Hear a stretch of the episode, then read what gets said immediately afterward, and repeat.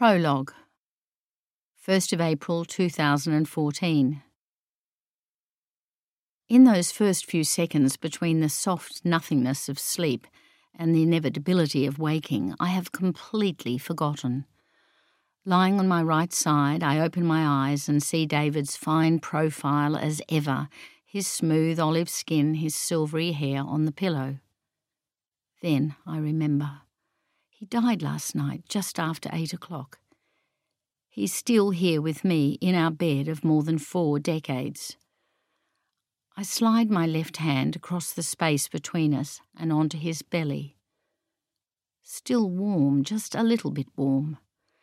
It's late March and very cold at our farm in rural Yetholm, but our bed's well covered with woolen blankets and eiderdown. I reach up and touch his icy cheek. It's true, then. It really did happen. I feel disoriented. It's only natural. These are the first moments of a very different life. I can't begin to imagine what that life looks like from here. I know that I must get up and start the day. There's so much to do, to organise, to settle. There are thirteen people staying at the farmhouse, our four children, some of their partners and most of their children. We need to call the doctor, the death certificate, the palliative care team to notify, the undertaker, the body, the Anglican minister, a plot in the local cemetery, close family members, David's brother and sister, and dozens of friends and neighbours. We have a funeral to plan. I kiss his forehead. It feels so strange. I need tea, proper leaves in a teapot.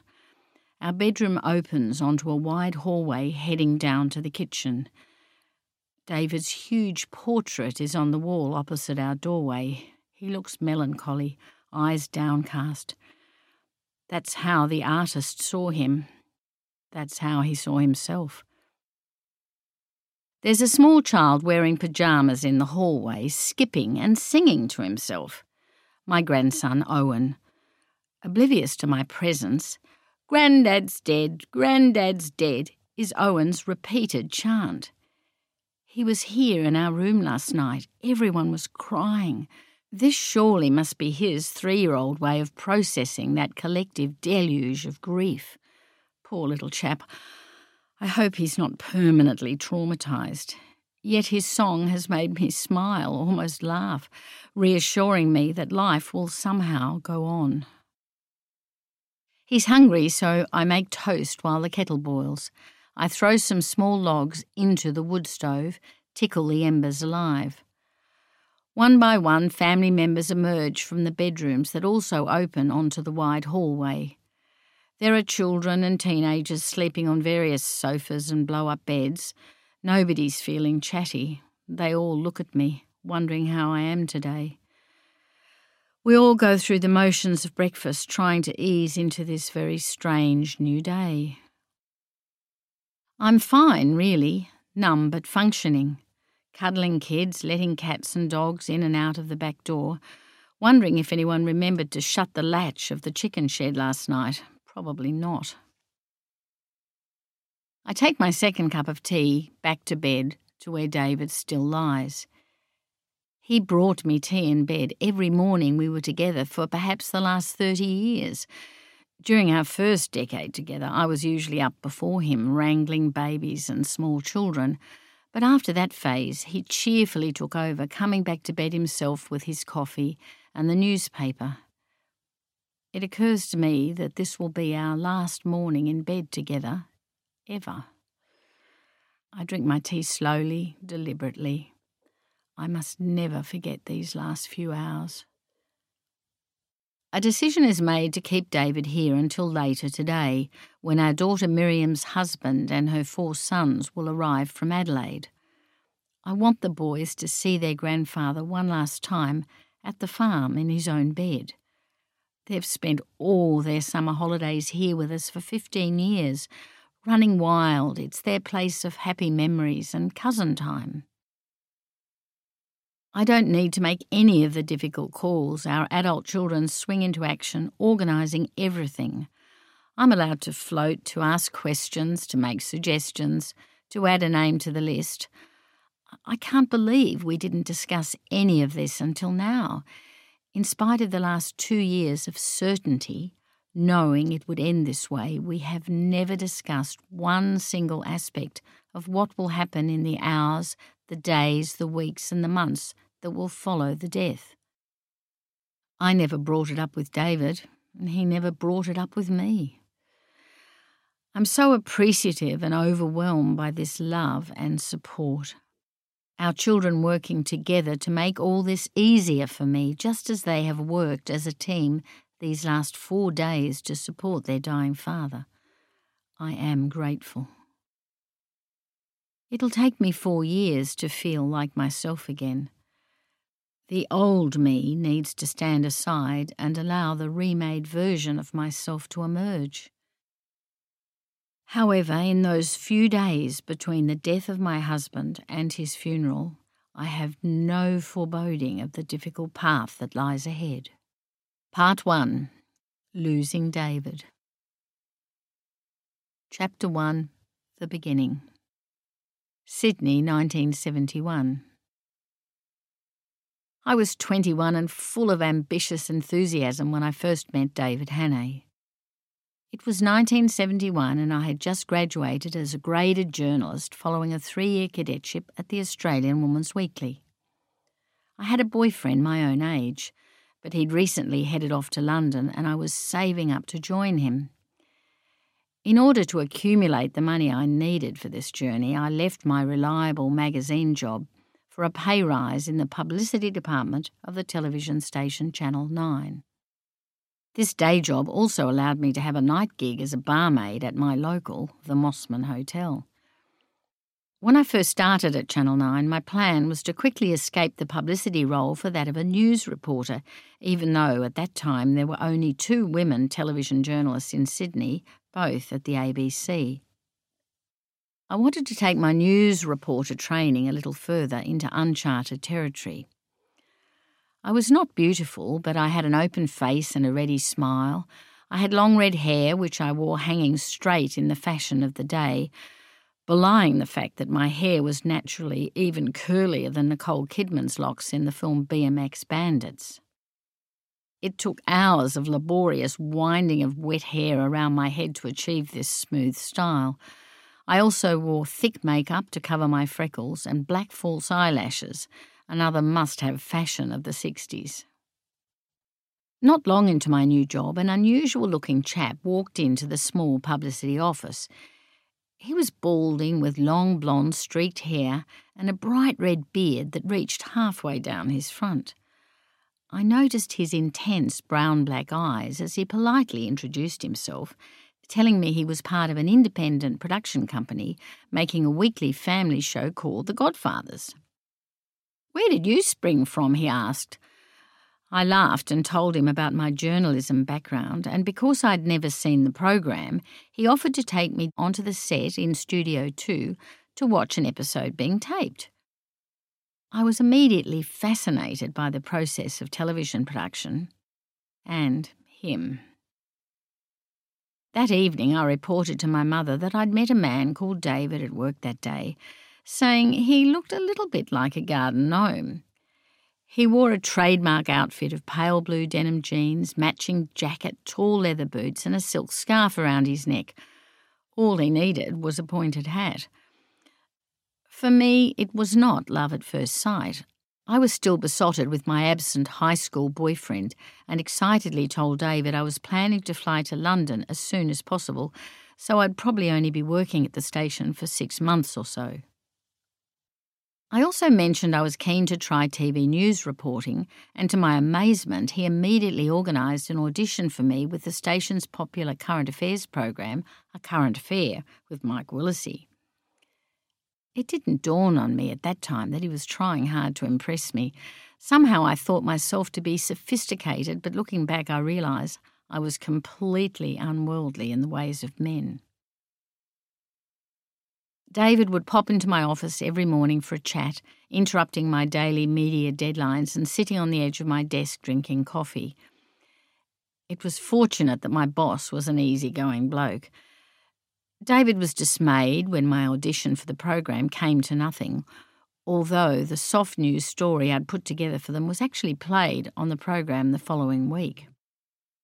Women aren't really welcome in the newsroom, the news director explained, not bothering to let me down gently. We had a woman once, and she was nothing but trouble. In the end, she took off with one of our best reporters. Imagine using that language to an aspiring job applicant in this day and age. I was disappointed but not really surprised. David asked me out, but I was so busy doing my barmaid gig six nights a week, I had no time left for socialising. By Sunday, my night off, I was always worn out. A few weeks later, he trailed around after me at the Channel Nine Christmas party, where I had what we now know as a show business Me Too moment. I was invited by one of the corporate secretaries to go with her by taxi to a nearby motel for an after-party. Despite my naivety, I soon realised it was a small, exclusive party. In a hotel room filled with bottles of champagne, there were two female secretaries, three rather scary senior executives, and me, the new girl. It was a setup.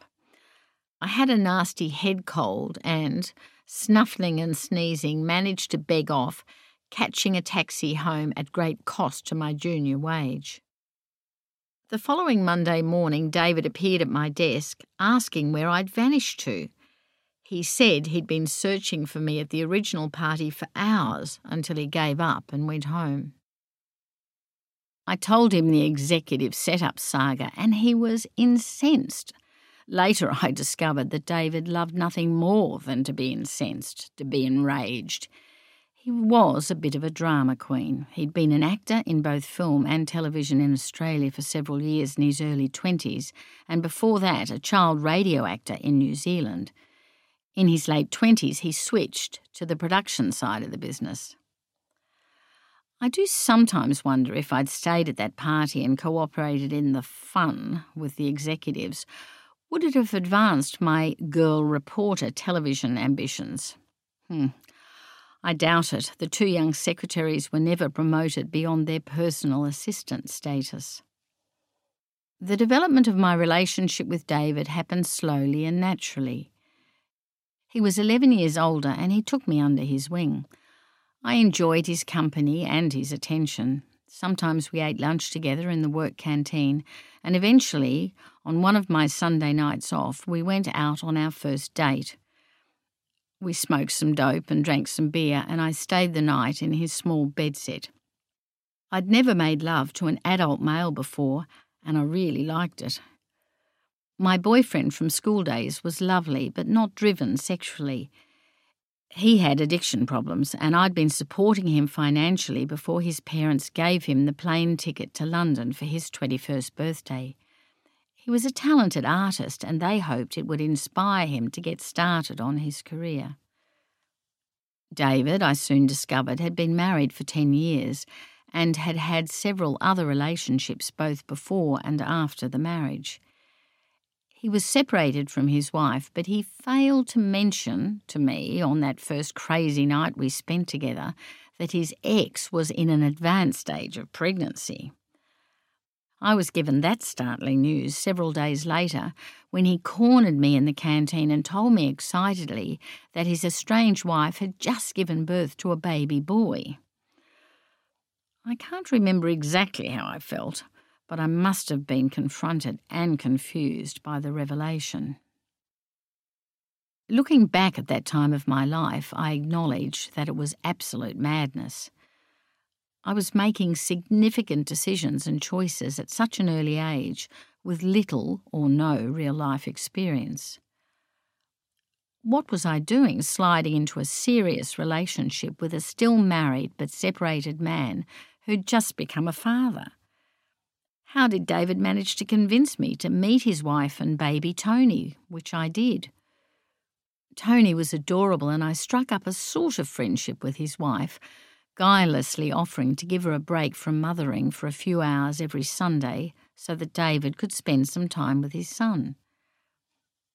My parents were perplexed when we turned up for lunch the following Sunday with a baby in a basket on the platform shelf of David's hardtop M G B. Babies didn't have protective car seats or seatbelts back then.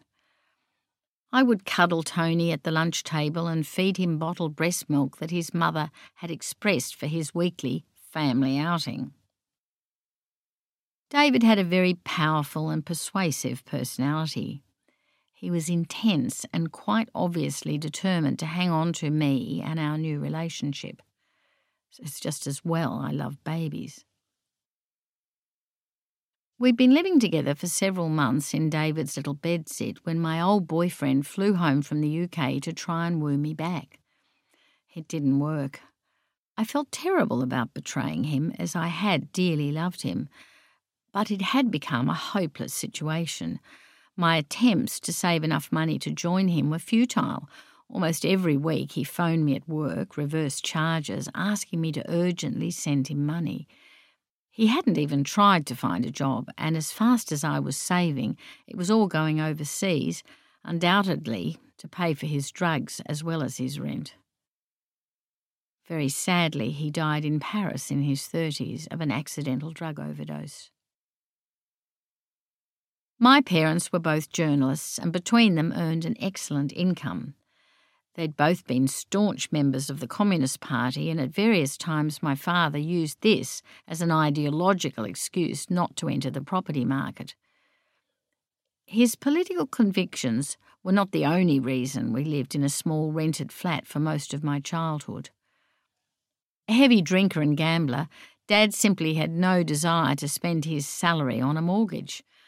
I could barely believe that by the age of twenty-two I was in a committed relationship with an older, still married man, and that my name was next to his on the title deed of a house. This was how it all began. How could I have imagined that the man who had reminded me of a garden gnome would be my life partner for forty-three wild and mostly wonderful years?